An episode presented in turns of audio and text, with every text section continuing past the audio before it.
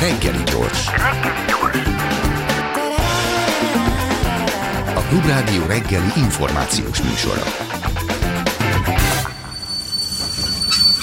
Reggeli személy. Szenes Zoltán professzor emeritus, volt vezérkari főnök, a Magyar Hadtudományi Társaság elnöke. Jó reggelt kívánok! Jó reggelt kívánok!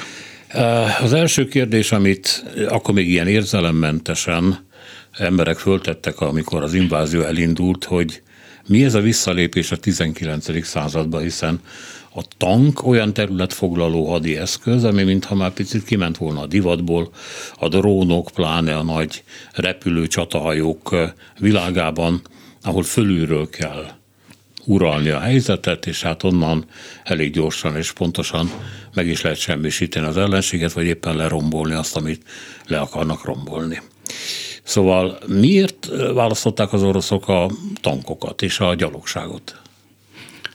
Hát ugye elfoglalják, invázióról beszélünk, tehát el kell foglalni a területet, és területet, városokat elfoglalni gyalogság nélkül nem lehet. Tehát levegőben nem lehet megnyerni a háborút, lehet pusztítani az ellenséget, de, azt mondták, de nem akarják mindörökre, mert az egymillió katonállomás osztatását jelenteni, jelenteni, csak megtörni ellenállást. Hát a megtörés azt jelenti, hogy ma reggel ugye hírek szerint elindult a közvetlen ostrom a Kievnek, és hogy a Kiev elesik, akkor lényegében nincs központi kormány, és akkor elindult az a forgatókönyv, amiről sokat írtak már, hogy valószínűleg egy orosz barát kormányt, egy báb kormányt szeretne felállítani Putyin. Az ukrán hadsereg az milyen állapotban van, és Kiev eleste után lesz-e, vagy lehet-e annyi ereje, hogy az ellenállást folytassa? Hát egy korlátozott ideig igen. Az ukrán hadsereg egyébként nagyon sokat fejlődött 2014 óta. A, van ez a Global Firepower, ez egy ilyen haderőértékelő amerikai kutatóközpont, az a 22 tehát a világon 22 legerősebb mm. hadseregnek minősítette, 240 ezer fő, 180 hivatásos, és többi pedig ilyen területvédő erő, amelyik itt most is több helyen hősiesen harcol és ugye az elmúlt nyolc évben ugye komoly tapasztalatokat szereztek a, a Donetszki háborús összeütközések ilyen alacsony intenzitású hadviselés volt, de komoly tapasztalatokat szereztek. Viszont az első nap, ami ugye nagyon meglepő volt, sőt, azt is mondom, megdöbbentő volt, hogy hogy mintha egy ilyen stratégiai meglepetés lett volna a orosz támadás. Olyan gyorsan mentek előre. Igen, hajnalban. Nem, az első nap az tulajdonképpen csak rakéta és légicsapások, alapvetően rakétacsapások, de teljesen dezorganizálták a vezetési irányítási rendszert, a légvédelmet, a radarrendszert, a repülőtereket. Ugye ma már tudjuk, hogy több mint ezer katonai objektumot támadtak az oroszok, és lényegében az első nap során nem is lehetett látni semmiféle szervezett ellenállást. A másik naptól kezdve ez elindult lokálisan, tehát nem átfogóan, és a, az oroszok most új erőket vetnek be, ugye másik lépcsőerőket hozzák, főleg Belarusból, és tulajdonképpen a hétvégén szombat-vasárnap egy ilyen hadműveleti szünetet láttunk. Egyedül a délen voltak harctevékenységek, de a Kiev és környék és észak-kelet, Ukrajna észak-kelet része tulajdonképpen erőgyűjtés zajlik. Ugye Harkovban voltak harcok, ugye most a reggeli hírek szerint ugye nem tudták megakadályozni a, a elfoglalni a város, megakadályozták a betörést, de ugye most jönnek be a nehéz erők, mert eddig a harcok a városban alapvetően a felderítő könnyű erők, és most jönnek a, a harckocsi, amiről beszélünk, gépesített erők, plusz ugye a teljes légi fölénye van az orosz hadseregnek, tehát a levegőből is tud pusztítani. Ugye a városharc az egyik legszörnyűbb hadviselési forma, forma, gondoljunk csak Szíriára, de ugye nagyon hosszú ideig lehet tartani, ugye erre a, a, a szovjet honvédőháború rengeteg e, példát mutat. Egyébként Kiev is hősváros, csak ne felejtsük el. E, e, Szentpétervár, Leningradon én tanultam, 900 napig tartotta magát a sokszoros német turelővel szembe. Tehát a város az szörnyű, és komoly veszteséget tud okozni, és hát látjuk, hogy a, tegnap én is néztem a, a mindenféle híreket, meg hát minden fölkerül a világhálóra, hogy ott már komolyan készülnek. Tehát nem lehet tudni, hogy milyen pusztítás lesz, mert a város az, az komoly pusztításokkal jár, illetve hogy mekkora ellenállás. Eddig igazából egy komoly, egy a Donetszki medencében az úgynevezett Csasztye nevezetű várost foglalták vissza a szakadár erők, de 80%-ban lerombolták. A utcai harcok mit jelentenek? Az azt, hogy a katonák kiszállnak a tankból, és gyalog házról házra. De ezt az oroszok miért nem akarták elkerülni? Hát ők, ők is tudják azt, hogy nálunk is jobban tudják, hogy mi ez. Hát szerintem itt volt, volt egy téves, vagy egy optimista megközelítés. Azt gondolta az orosz politikai vezetés, hogy megadják magukat az ukránok. Ugye ez tudni kell, hogy 2014-ben mondjuk a Krim félsziget elfoglalásánál talán egy vagy két puskalövés volt, 11 ezer orosz specnazos különleges katona, 17 ezer ukránnal szemben sima győzelmet aratott. És ugye itt is a, a keleti fronton, tehát Donetszkban ott is voltak, hogy a bizonyos egységek, alegységek megadták magukat, de a kemény erő, mert ugye az ukrán hadseregnek vannak, van kemény magja, ugye az azovi harosztály, csecsenek, zsoldosok, meg eh, elkötelezettek. Tehát a kemény, bizony csecsenek is vannak. Csecsenek nem az oroszok mellett mind a két oldal, mind a két oldalon vannak. Ja, Legutóbb olvastam néhány, néhány nap ezelőtt lengyel zsoldosok érkeztek Ukrajnába. Ugye minden háború gyűjti ezeket a kalandorelemeket mindenhonnan. Ugye most uh, Zelenszky uh, azt kérte külföldön lévő ukránokat, hogy jöjjenek haza és alakítsanak légiót és harcoljanak. Ugye ez minden háborúra jellemző. Tehát lényeg az, ez egy, szerintem most már látszik, hogy téves stratégiai számítás volt, hogy azt gondolták, hogy a gyors, a meglepés, a stratégiai meglepés és a gyors erők, ugye a légideszant, különleges erők, felderítő erők, a gyors mozgásos hadviselés elrettenti a, a, az ukránokat, és nem lesz harci kedv, és megadják magukat. Az Zelenszky elnök, akinek ugye a politikája vithatható, de hősiesen viselkedik, és egyre inkább képes mobilizálni az ellenállást. Ugye amikor volt ez a Kigyó-szigeti történet, azonnal hogy a hősöket kreált, hogy nagyon a hősök mindig kellenek a háborúba. Tehát egy, azt látjuk, hogy az ukrán nemzet öntről erősödik, és a tegnapi képek alapján a területvédelmi erőknél is komoly készülődések egészen odáig, hogy, hogy köz, közvetlen harc, utcai harcokra készülnek az ukránok. Ezt sokan írják, hogy, hogy elég leleplező, mert elég szánalmas, és történelmeket produkálni nem tudó az orosz propaganda, míg az ukránok személyes történeteket hoznak a, a hősökről, akik megvédik a hazájukat, és vakmerően szembenéznek a hódítókkal. Aztán most elkezdődött később, hogy a kígyó-szigetek védői mégis élnek, de erre sincs semmi bizonyíték, úgyhogy az egész egy ilyen katyvasz. De ott van a másik, a Kiev fantomja, vagy Kiev fantomja. Ez egy ukrán vadászrepülő lenne, aki MiG-29-esével lelőtt hat orosz gépet. És akkor erre megírták, hogy ez alig ha valószínű, mert a 29-es nagyon rövid távú gép, tehát zabálja a kerozint, és biztos nem tud hatot lelőni, mert annyi rakétát nem is tud vinni. De születnek ilyen mitoszok. Hát ez egy nagyon fontos, mert hitet kell föntartani. Ugye a klasszikus irodalom szerint Clausewitz írta, a pszichológiai felkészítés az az erősebb, mint a, a, a vas, a fegyver és a vas.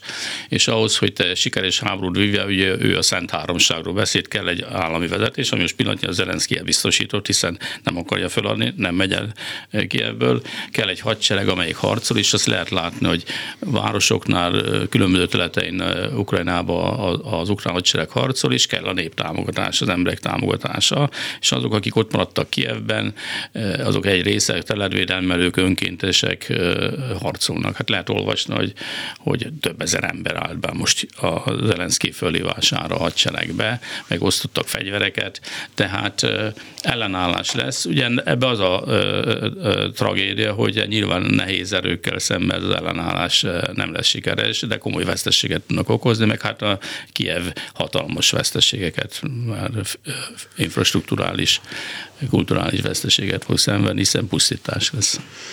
Igen, erre még picit térjünk vissza. Azt írja a BBC, hogy a kijárási tilalom megszűnt, miközben Ukrajna arra ébredt, hogy kegyetlen 24 órával néz szembe. A hvg.hu kiívi tudósítói azt mondják, hogy igen, de már 8 órakor vége volt ennek, mármint a kijárási tilalomnak, és az emberek nem jöttek elő. Az utcák üresek. Tehát valószínűleg nem vannak az óvóhelyeken, a metrókban, a pincékben, ami megint csak azt jelenti, hogy úgy gondolják, hogy megindul a végső roham. És mások meg ugye elindulnak a, a pályaudvarok felé, hogy még az utolsó vonatokkal elmenjenek, bár nem biztos, hogy vannak utolsó vonatok. Mit mutat eddig az, amit az orosz propaganda úgy tálal, hogy nincsenek civil áldozatok, az orosz hadsereg nem támad civil célpontokat, ugye az ellenkezőjével azért tele van a világsajtó, és tulajdonképpen ilyen támogató funkciót tölt be a szakadár úgynevezett köztársaságok katonai ereje mellett. Ugye, ha az egész hadműveleti képet nézzük Ukrajnába, és ugye a, a két szakadár népköztársaság, tehát igazából négy fronton zajlanak a, a, a hadműveletek. A, az első az most észak, tulajdonképpen Kievnek a körbekerítése, ami gyakorlatilag már befejeződött, hiszen a nyugati oldal, tehát nyugat felől, ahol ugye nincsenek orosz erők, ott légideszent erőkkel lezárták, miután foglalták a katonai repülőteret Kiev mellett. Északról ugye jöttek a belorusz, tehát Fehér Oroszországból az orosz erők, és ugyancsak elfoglalták, illetve hát zajnak hadműveletek, ez a másik nagy terület, ez pedig az észak kelet-ukrajna, hogy egészen Har- Har- Harkovig. Ez ugye a, ez a két font. A harmadik ugye a kelet-ukrajna, a Donetszki medence, ott az az érdekes helyzet van, hogy ugye ott van a két népköztársaságnak, az ereje az 15-25 ezer fő a, a, a nyugati források szerint. Ezt erősítették meg az úgynevezett békefenntartók, után elismerték ugye múlt héten kedden a két népköztársaságuk, és ezek egy lassú harcot, 6-8 kilométer nyomultak előre, igazából egy lassú harctevékenység zajlik, mert le akarják kötni azt a csoportosítást. Az ukrán hadsereg eh, legnagyobb része, a legharcedzettebb része az ott van eh, lekötve, mert ugye arra készültek, hogy ugye az volt a hivatalos verzió, hogy a, eh, el akarják foglalni a két megyét, a szakadár erők, és akkor a negyedik front, a negyedik irány, az pedig délről van, ugye egészen Mariupoltól le Ogyesszáig, és ott is sikerek vannak, és annak az ennek az a feladat, hogy menjen előre a, a Nyepernek a, hát ha innen nézzük jobb partján, és megakadályozza, hogy a Donetszki medencébe lekötött katonai erők visszavonuljanak és megsegítsék Kievet.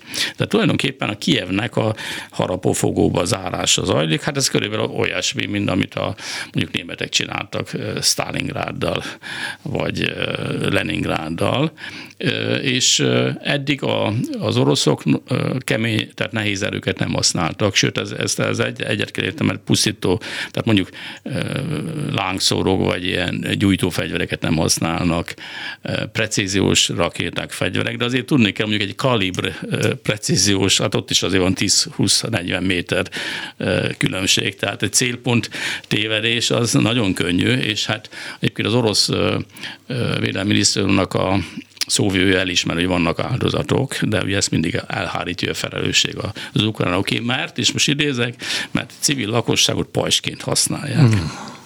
Például az óvodát, amit szétlőttek? Hát vagy? ilyen van erre példa a Gázából. Igen. Tehát. De hát nem. Na mindegy, ez a negyediként említette a lakosság kitartását. Ez mennyire mennyire kitapintható, ha egyáltalán, hiszen olyan keveset tudunk arról, hogy mi történik ott, és annyi a dezinformáció egyébként ukrán részről is nyilvánvalóan, föl erősítik a orosz áldozatok számát, csökkenti saját, mindenki ezt csinálja.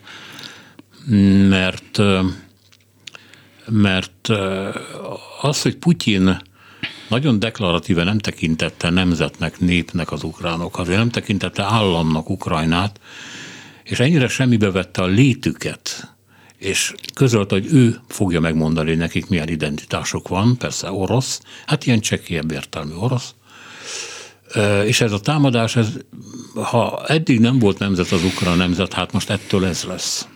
Tehát ezt azért sikerült elérni.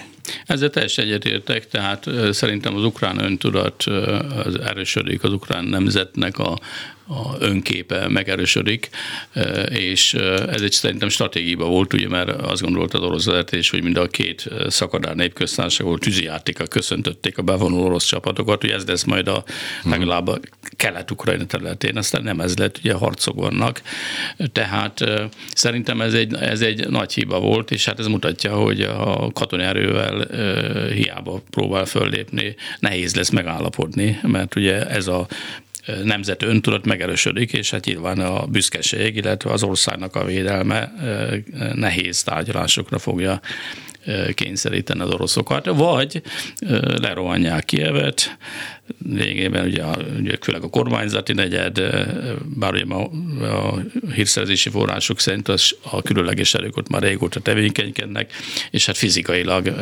a kormány működését lehetetlenné teszi, és akkor megpróbál valamiféle bábkormányt kialakítani. Csak az a probléma, hogy a, az, a Ukrajnában az úgynevezett ellenzéki platformon lévő pártok, amelyek egyébként orosz barátok, hát ők is harcolnak. Tehát tulajdonképpen mindenki harcol, tehát most már ellenzék oldalról se lesz nehéz, vagy nem lesz könnyű találni olyan politikust, vagy politikusokat, akik hajlandók lennek egy ilyen nyilvánvaló orosz bábkormányt létrehozni. Hát arról nem beszélve, hogy ez a bábkormány, ez hát hogy mondjam, ilyen Péten típusúan mondjuk az ország egy részét tudná irányítani, de az egészet biztosan nem, hiszen azért ön is azt mondta, hogy az ukrán hadsereg valamilyen módon azért megmarad, kemény magja, különféle harcoló csoportjai, a partizán háború kialakulhat, a népi támogatás az elnöké, meg Ukrajnáé, tehát, hogy nem nagyon értem, hogy mit remélnek, hogy tudják pacifikálni ezt az egyébként óriási országot. Hát ugye ez több mint 600 millió négyzetkilométer, hatalmas ország, tehát Franciaország nagyságú, és, és hát a, a negy, több mint 40 milliós lakosság, tehát lényegében Afganisztán, Afganisztánban oroszok 150 ezer fős hadsereget tartottak, és nem voltak képesek kontrollálni. Például a, a telet nagyságát. Mondjuk a terek ott más. Hát hegyek voltak, igen. de nem bírták tartani. Itt ugye sokkal nagyobb erőre lenne szükség. Az orosz hadsereg létszám, ugye most a békélőszak létszám az 900 ezer fő, ebből kb. 400 ezer fő a szárazföld erő. Most ugye az összevont erők ugye északon, keleten, délen az 150 ezer fő, tehát nem lesznek képesek megszállva tartani az országot, tehát muszáj valamiféle politikai megegyezést megkötni. Itt a kérdés az, hogy mit tesznek az asztalra. Ugye mondjuk lenyeli Ukrajna azt, hogy most az ukrán vezetés, hogy mondjuk a Krimfélszigetet elismeri, hogy Oroszországhoz tartozik. Hmm, nem tehetik meg. Nem tehetik meg, és nem is, nem is érdemes. Eddig kiálltak. Úgy, úgy volt a mondás, ugye, hogy ha elfoglalják Kívet, és tárgyalni akarnak, akkor miről, kivel és minek? Hát ugye Lukasenko elnök győzte meg Zelenszky, tehát nyilván azért mondott neki ötleteket vagy javaslatokat, mert különben nem vállalta volna a tárgyalást. De én azért e tekintetben optimistán vagyok, mert, mert ugye most arról van szó, hogy mekkora veszteségeket szenved az ország. Tehát szerintem az egy, az egy akceptálható álláspont, hogy azért, hogy megáll, meg, megállítsa a vérontást, a szenvedést, stb. lemond a Krim félszigetről, és cserébe viszont megpróbál plusz olyan pluszokat szerezni az országnak, ami a, az ország önálló működéséhez szükséges.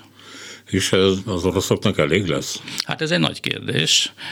Pillanatnyilag a semlegesség, amit Putyin ugye követel, ugye azt azért tudni kell, hogy Ukrajna, amikor megalakult, akkor nem el, el, nem kötelezett országként alakult, és nagyon sokáig ugye alkotmány 2017-ig semlegességet hirdetett, és ugye ez megváltozott, alaptörvénybe iktatták, ami ugye eléggé fölbőszítette az oroszokat.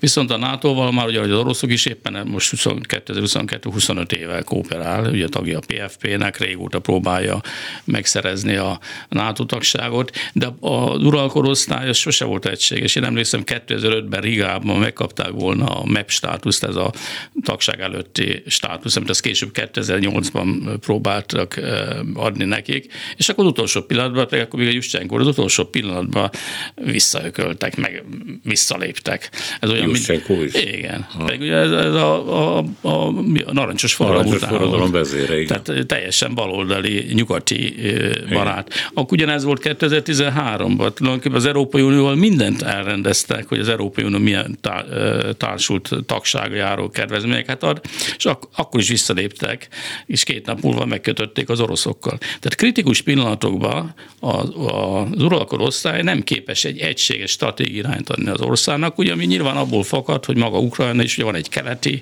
orosz barát, orosz lakosság, oroszul beszélő, meg van egy nyugati, és ezek, ezek az erők állandóan küzdenek egymásra. És ebből fakadóan a külpolitikájuk is az cikcakkos, és nehéz követni, és hát bizonyos vörös vonalakat, amit a Putyin megrajzolt, átléptek, és most van ez a szörnyű, hát most nem tudom, ez egy bosszúállás, tehát tulajdonképpen teljesen irracionális. Ugye most emelte a nukleáris előkészenlétét, most éppen olvastam tegnap, hogy ha felfedik, hogy hajók, gépjárművek, repülőgépek szállítanak fegyvereket, akkor azokat meg fogják semmisíteni, amely Európai Unióból érkezik, stb. stb. Tehát egy tulajdonképpen egy, egy régi, múlt századi totális hadviselést hirdet. Ami sajnos sikeres lehet. Egyébként mennyi esélye van ennek valóban, hogy az Unió hát elég jelentős mértékben későn, bár az Egyesült Államok még azért valamennyire szállított fegyvereket, csak hát utólag belegondol az ember, hogy milyen fegyverszállítások lehettek azok, amik ennyire gyorsan kifogytak a töltényekből, mint a munícióból, a lőszerekből, vagy ennyire nem voltak légelhárító rakétáik, és így tovább. Az utolsó pillanatban most a Unió szállít repülőgépeket, állítólag régi szovjet gépeket, amiket az ukránok tudnak vezetni, meg mindenféle fegyvereket, az olaszok is szállítanak, a Lengyelország lesz a, a koordináció központja, nem lesz későn. De ez késő, és igazából én e tekintetben nem is vagyok optimista.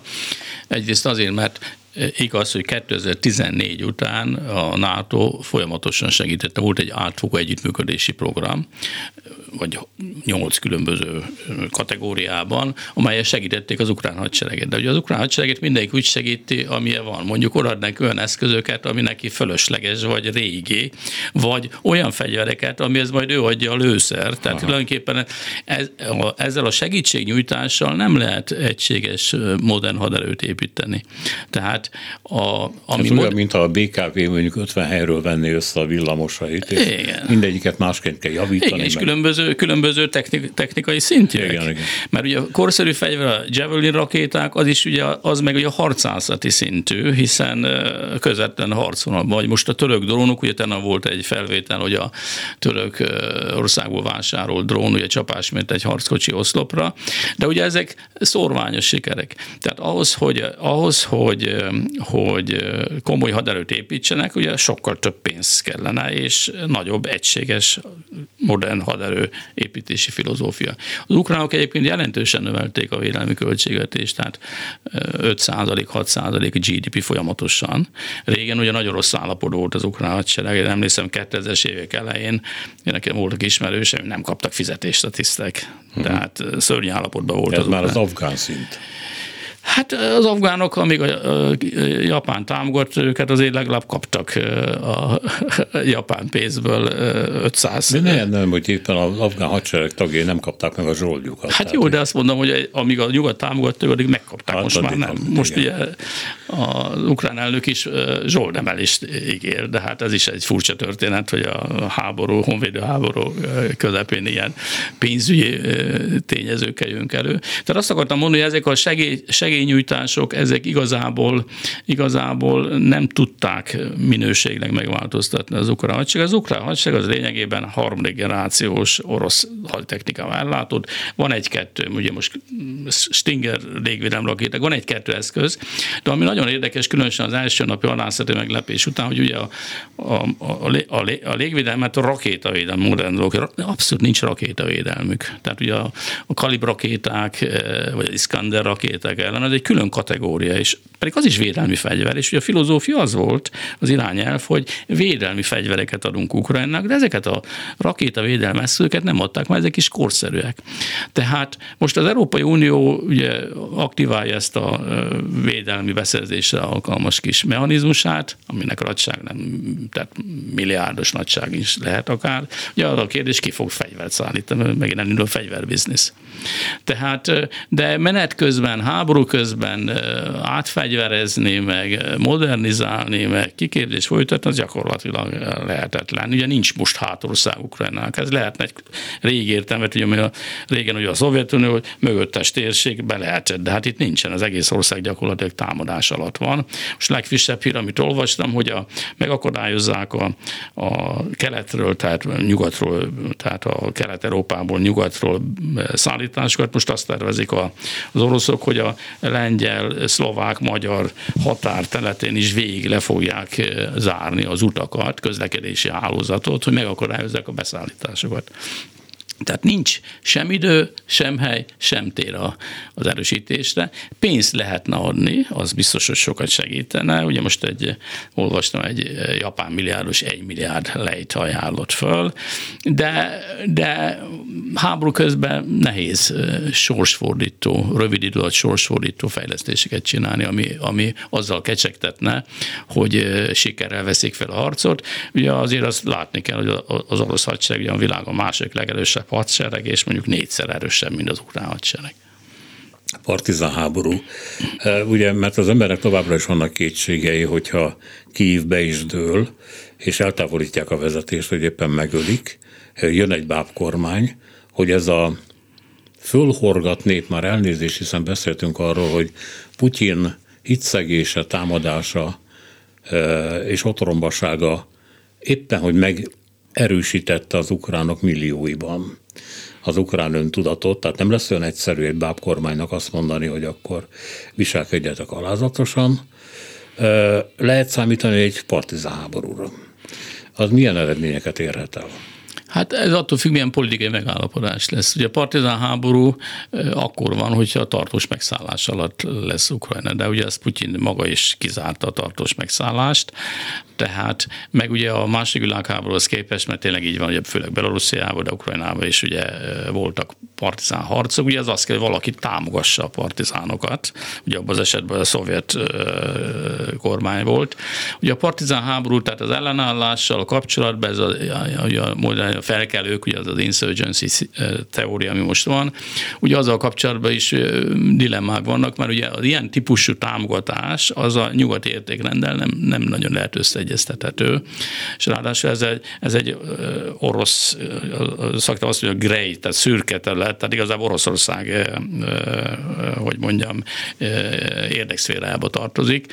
Tehát egy tartós nyugati lázadók, felkelők támogatás politika az ellen kontraproduktív lenne a tekintetben, hogy a nyugat hitelesen föl tudjon lépni a nemzetközi tárgyalásokon, mondhatja, hogy térjünk vissza a nemzetközi jogrend működéshez, mert az oroszoknak állandóan argumentumot annálok, hogy miről beszéltek, ugye vizet prédikáltok és bortisztok.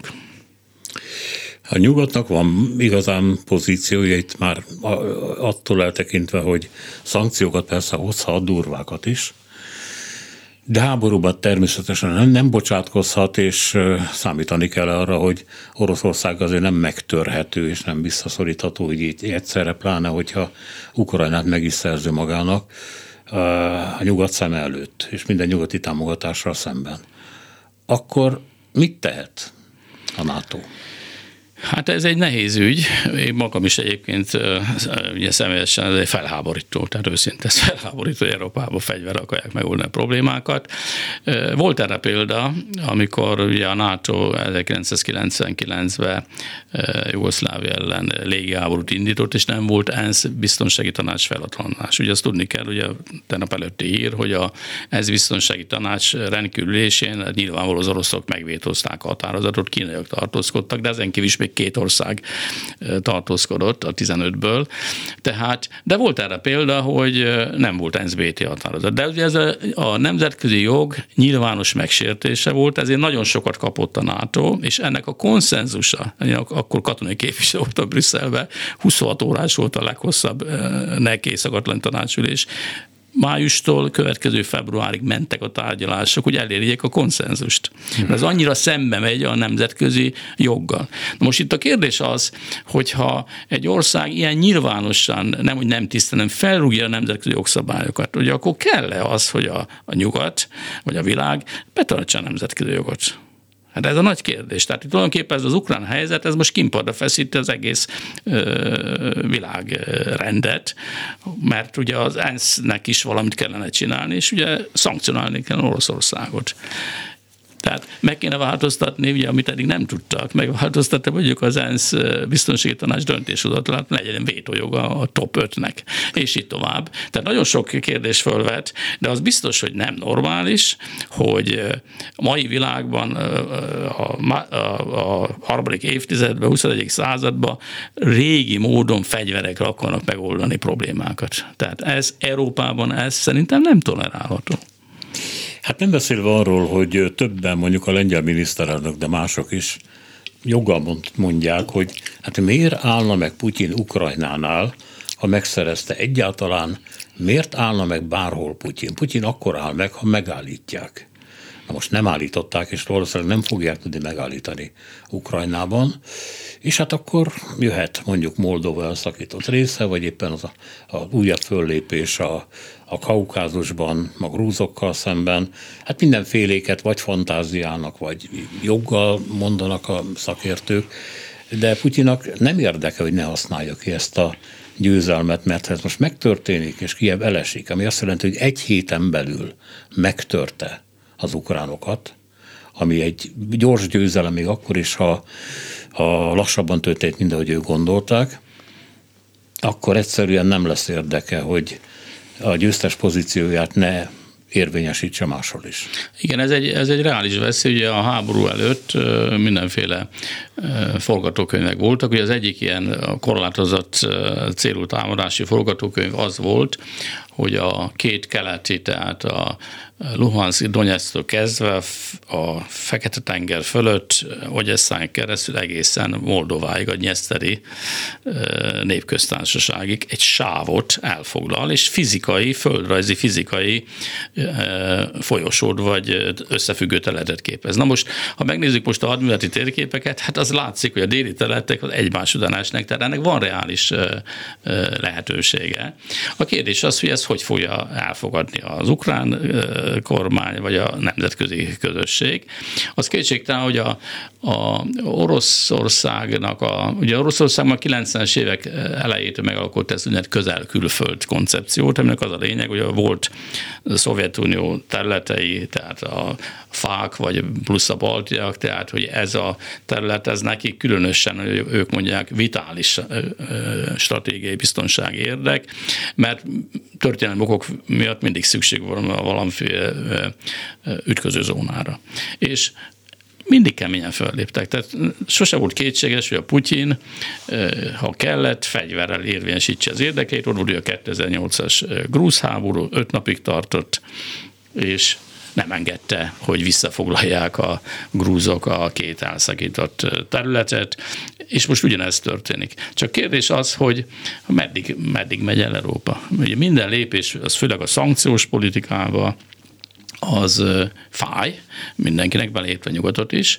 Én személyesen nem hiszek abban, hogy megtámadna a NATO tagországokat. Ugye most ma már a, a Baltikumban, Lengyelország vannak NATO erők, ugye Észtországot gyakorlatilag a britek védik, most megerősítést adtak, Litvániát a németek védik, megerősítést adtak, letteket a Kanada védi, megerősítést adtak, az amerikaiakat, az amerikaiak pedig Lengyelországot. Egyedül délen, tehát Románia, ami ugye Romániának is van történelmi félelme, az orosz Beszarábia visszavétele, stb.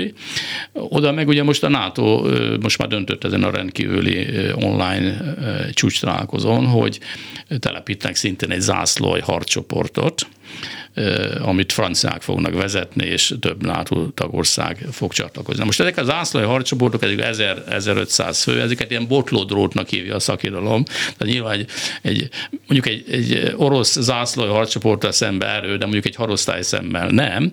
De a funkciójuk, jelentőség abban van, hogy ezek NATO erők, tehát hogyha harcolnak, meghalnak a NATO katonák, akkor a NATO tagország nem tudják elszabotálni, vagy néhány tagország, hogy ötös cikk szerinti háborús helyzetet életbe léptessenek.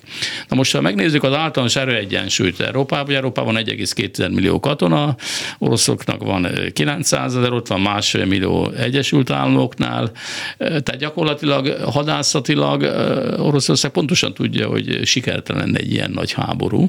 Nem beszélve arról, hogy most a logisztikát hogyan oldják meg, ugye most ugye lehetett olvasni, hogy a voltak logisztikai ellátási problémái Igen. ezek a gyorsan mozgó alkotoknak.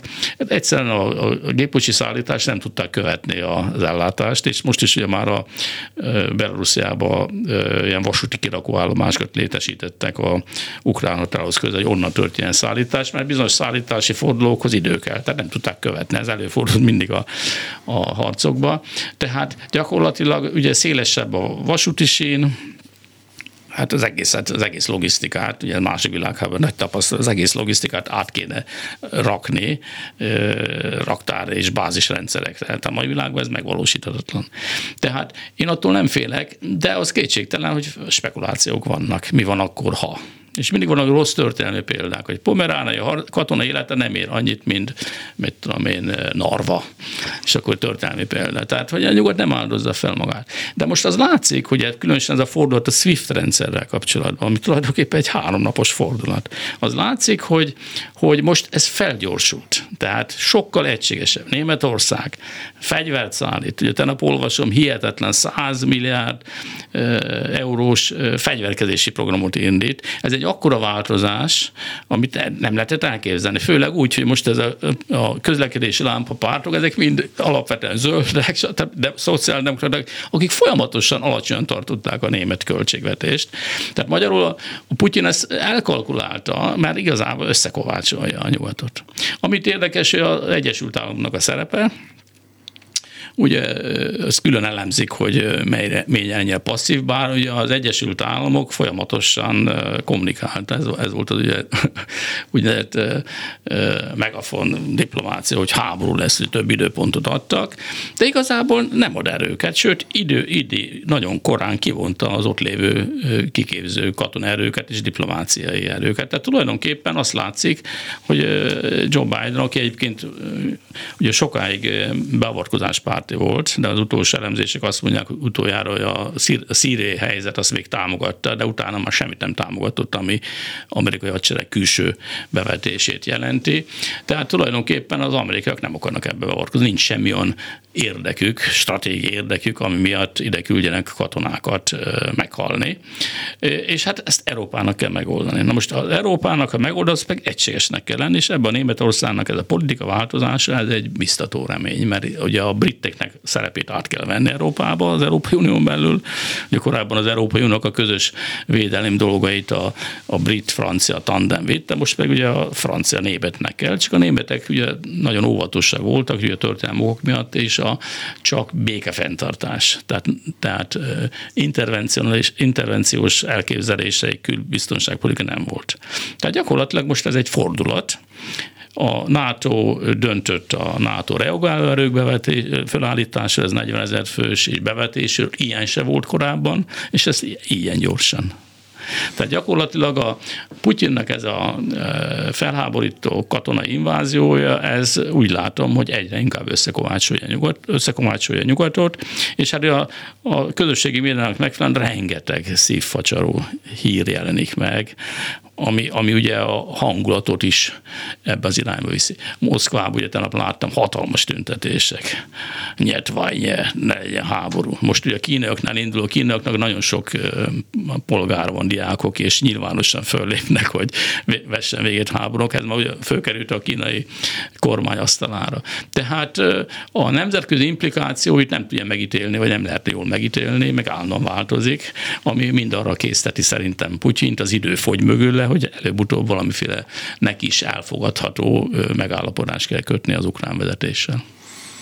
Hmm, ami az ukránoknak nem lesz jó.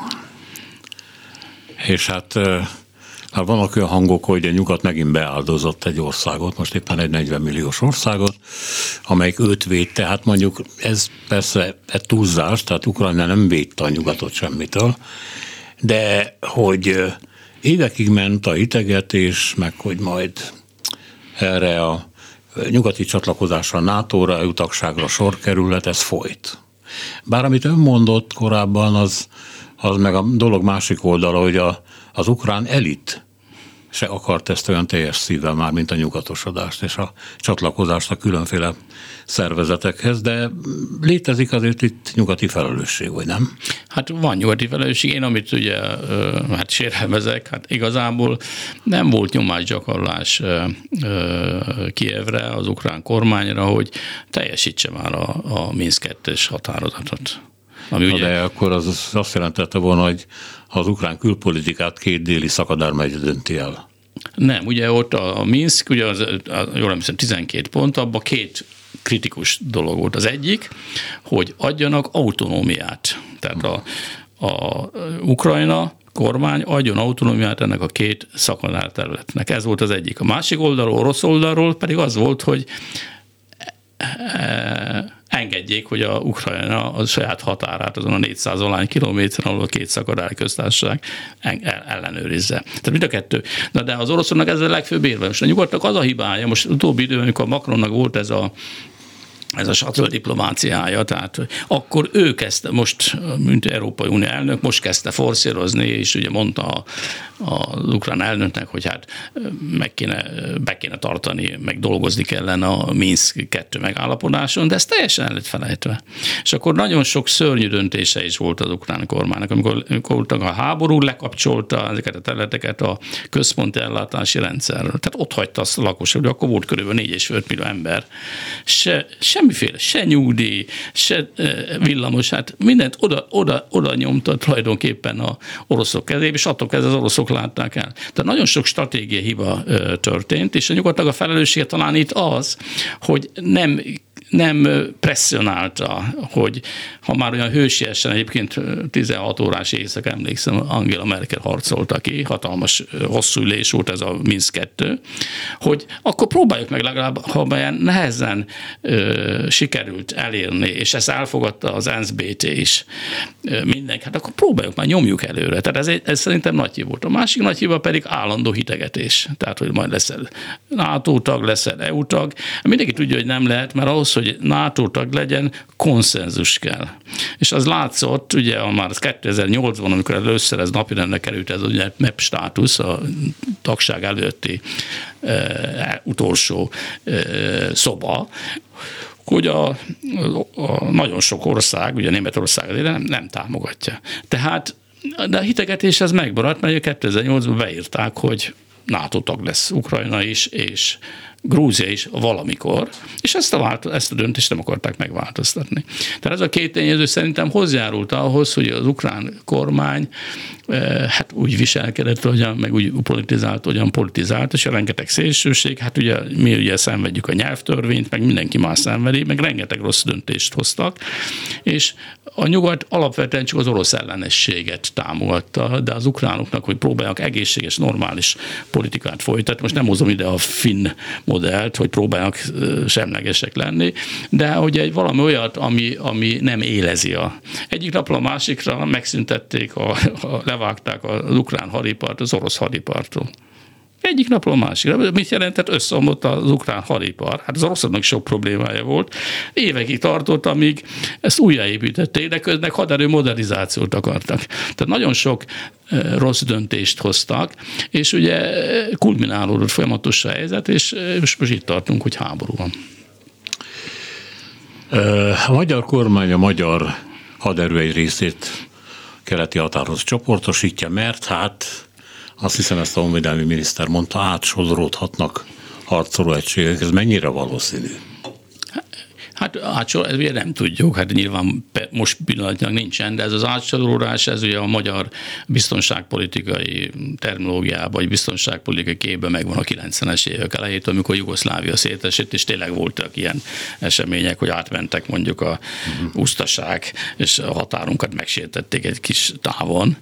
Tehát ez egy valós veszély is lehet. Pillanatnyilag nincsen, de azt azért tudni kell, hogy a 2014 után, a, az ukrán válság után a NATO az úgynevezett keleti frontországok, tehát egészen föl Svédország, Finnország, Baltiak, eh, Lengyelország, Szlovákia, Magyarország, Románia, Bulgária, tehát ezek az országok ugye eh, a helyzethez igazodó lépcsőzetes eh, védelmi terveket készített, tehát hogy úgy reagál, hogy a veszély növekszik, és hát ilyen védelmi tervek mi vonatkozású, magyar vonatkozásban is vannak, és nyilvánvaló, hogy ezeket az erőket, amelyeket át vittek a keleti térségbe, az ukrán határ közelébe, ezek, ezek egyrészt a lakosság, nem tudom mennyire tudja megnyugtatni, de a lakosság megnyugtatása, másrészt meg gyakorolnak, hát ugye a parancsnok, MA parancsnok nyilatkozta, gyakorlatok lesznek, lövészetek, tehát megpróbálják begyakorolni azokat a feladatokat, amelyek egy ilyen helyzetbe lehetnének.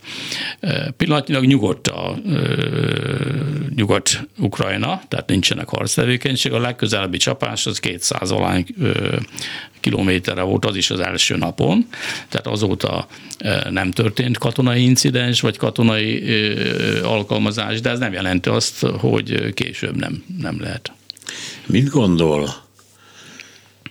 Mindazok után, ami történt és történni fog, meg a nyugat eltökéltsége összezárása, az lehetővé teszi-e azt, hogy mondjuk a magyar kormány visszatérjen egy olyan barátkozási politikához Putyinnal kapcsolatban, mint amit eddig folytatott, és aminek a stratégiai elemei érintetlenek, tehát ez a kémközpont, vagy éppen a Paks 2 dolga, ez nem jut hozzá senki, és hát igazából a, az Orbáni média jelentős része is inkább Putyin barát, vagy óvatosan az, de érezhetően a szimpátia nem az ukránok mellett van.